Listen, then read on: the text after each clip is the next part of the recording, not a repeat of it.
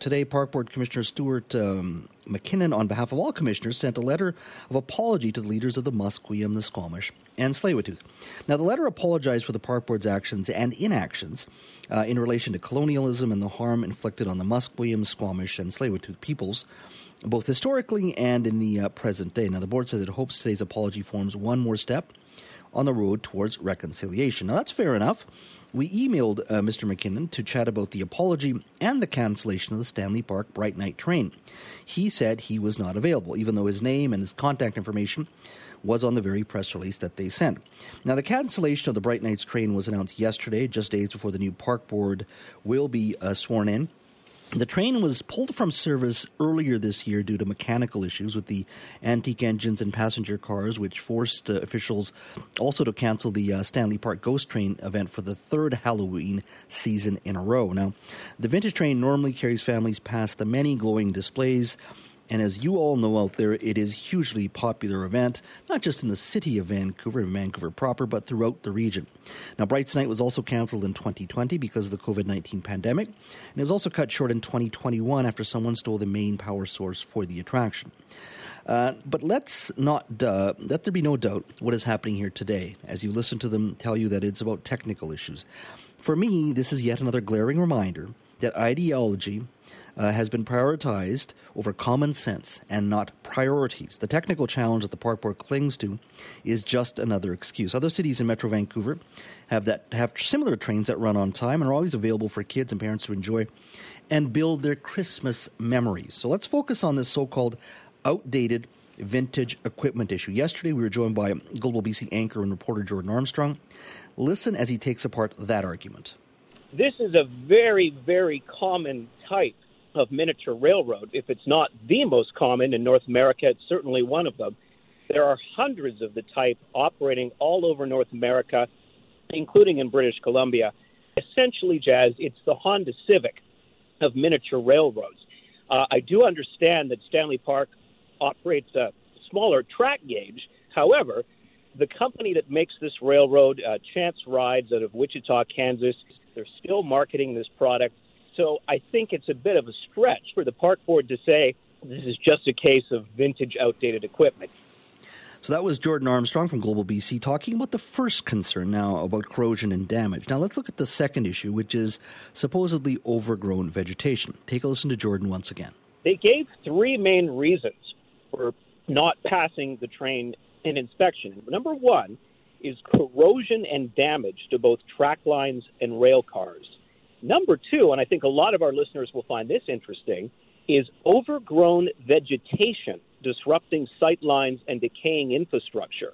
The second reason Technical Safety BC failed the train was because they didn't cut the vegetation and didn't maintain that properly. And I know we've been hearing from our listeners for months now that they've been seeing that in many parks all over Vancouver. It doesn't seem like the park maintenance is what it once was. So, you know, those two main issues can easily be dealt with. I mean, for me, that park, and it represents what happened yesterday, what we heard yesterday actually represents what we've been hearing at City Hall. Both these institutions have to go back to basics. They have chosen ideology over priorities. And the priorities for citizens is making sure that train runs for Halloween and for Christmas because it's about building memories. They instead focus on other issues, politics, bike lanes, those types of things, decolonization. I think that's very important. Reconciliation, very important. But it doesn't mean the city and the park is neglected. Those are the very basic things as citizens we are asking for. Now, one person who's pushing back to basics approach at Vancouver Park Board is Bonnie McKenzie with the group Stanley Park for All. She joins us now. Bonnie, thank you for joining us.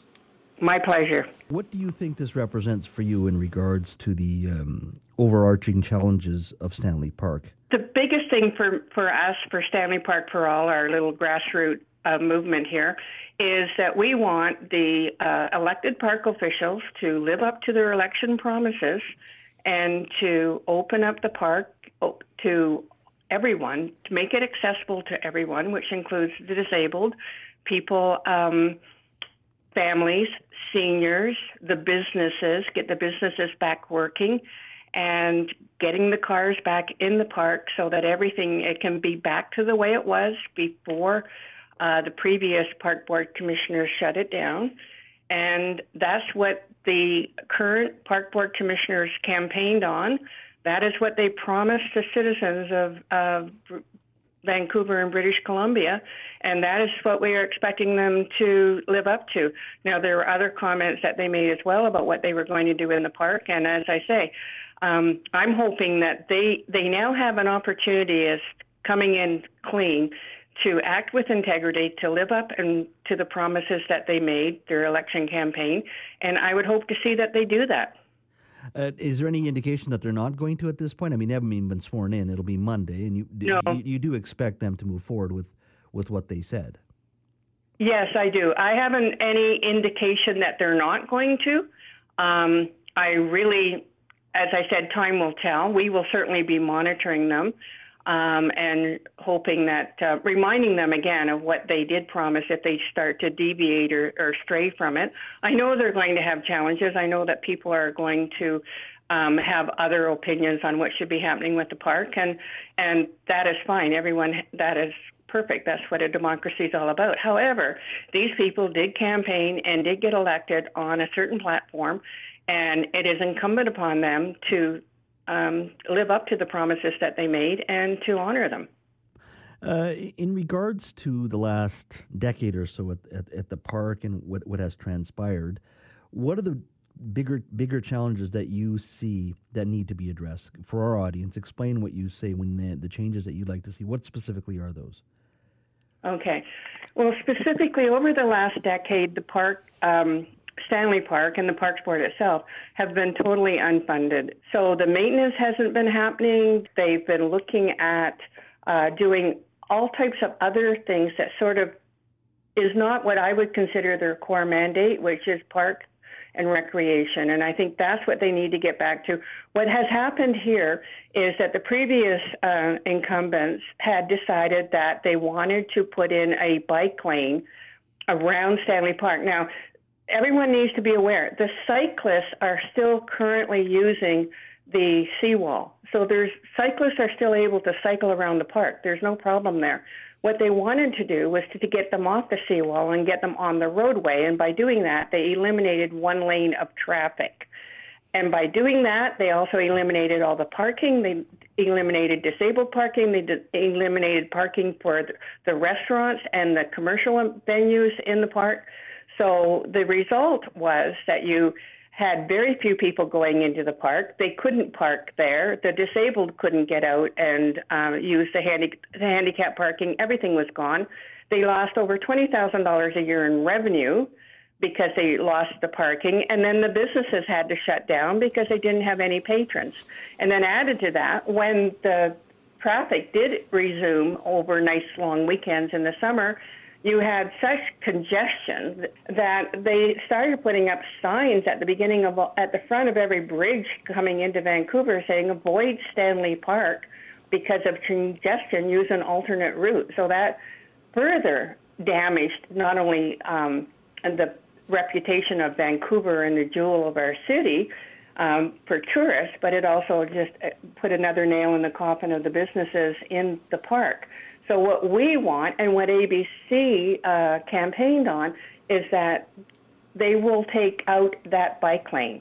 They will restore the traffic to two lanes. They will restore the parking, and they will hopefully get the businesses back and running. Accessibility will be given to everyone in Vancouver, including families with kids and picnic staff and the beaches and the disabled and seniors and all types of other people, so that the park will be back to the way that it was before they decided to put in that bike lane and totally disrupt what we had. And that's what we're looking forward to, and we're hoping that by doing that and getting back to focusing on their basics, which they said they would be doing, that they'll start maintaining the park, improve the signage, clean the washrooms, clean up the beaches, put lifeguards in. There's all types of things that they really need to do, not only in this park, but in other parks. Bonnie, thank you so much for your time. I really appreciate it. Well, thank you very much, Jazz. I appreciate the opportunity to be able to speak with you.